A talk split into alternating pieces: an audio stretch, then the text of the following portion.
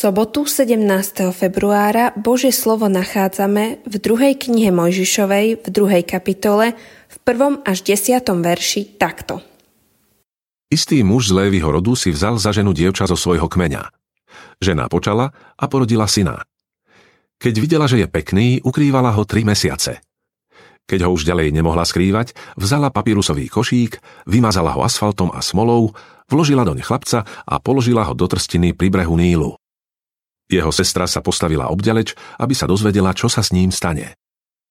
Vtedy sa faraónova dcéra prišla kúpať do Nílu. Jej služobnice sa zatiaľ prechádzali po brehu. Keď v trstí zazrela košík, poslala svoju slúžku, aby ho priniesla a keď ho otvorila, uvidela dieťa. Bol to chlapec a plakal. Zľutovala sa nad ním a povedala, toto je chlapec z hebrejských detí. Vtedy sa jeho sestra spýtala faraónovej céry, Mám ti ísť zavolať dojku z hebrejských žien, aby ti to dieťa dojčila? Faraónova dcéra jej odpovedala, choď. Dievča šlo a zavolalo matku dieťaťa. Faraónova dcéra jej povedala, vezmi toto dieťa, dojči mi ho a ja ťa odmením. Žena vzala dieťa a dojčila ho. Keď chlapec odrástol, priviedla ho k faraónovej cére. Tá si ho osvojila, dala mu meno Mojžiš a dodala, veď som ho vytiahla z vody. Žena, ktorá zmenila dejiny.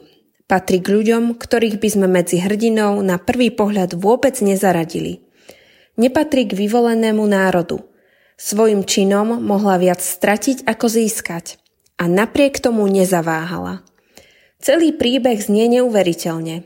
Nečakali by sme, že z tej rodiny vzíde niečo dobré. Sme naučení žiť v predsudkoch a s názormi. Keď raz niekto patrí do nejakej rodiny alebo skupiny, rýchlo si ho zaškatulkujeme a už nie sme schopní vnímať ho bez predpojatosti. Lenže tento príbeh nás núti premýšľať, ukazuje, že nestačí iba mať hotové názory. Že svet nie je čierno-biely. Faraónova dcéra vidí košík a nájde v ňom dieťa – Rýchlo si uvedomí, že patrí k deťom na smrť odsúdeným jej otcom. Je však dostatočne odvážna, aby prejavila súcit a predsa zmenila históriu. Jej príbehom nám Biblia pripomína, že aj tam, kde my predpokladáme zlo, to môže byť nakoniec inak. Že sa musíme snažiť rozpoznať a prijať dobro aj tam, kde by sme ho nepredpokladali aj v živote našich nepriateľov. Lebo aj o tých, ktorí stoja proti nám, trojediný Boh vie. Ako žena, ktorá zmenila dejiny. Hrdinka, o ktorej by to nik nepovedal. A to je skvelá inšpirácia do našich dní. Modlíme sa. Bože, ďakujem za každý prejav odvahy, ktorý pomáha v Tvojom pláne – Odpusť, že málo myslím na tvoje plány a málo za ne s odvahou bojujem.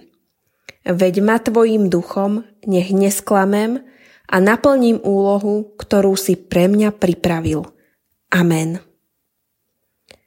Dnešné zamyslenie pripravila Eva Oslíková. Modlíme sa aj za cirkevný zbor Jabloňovce.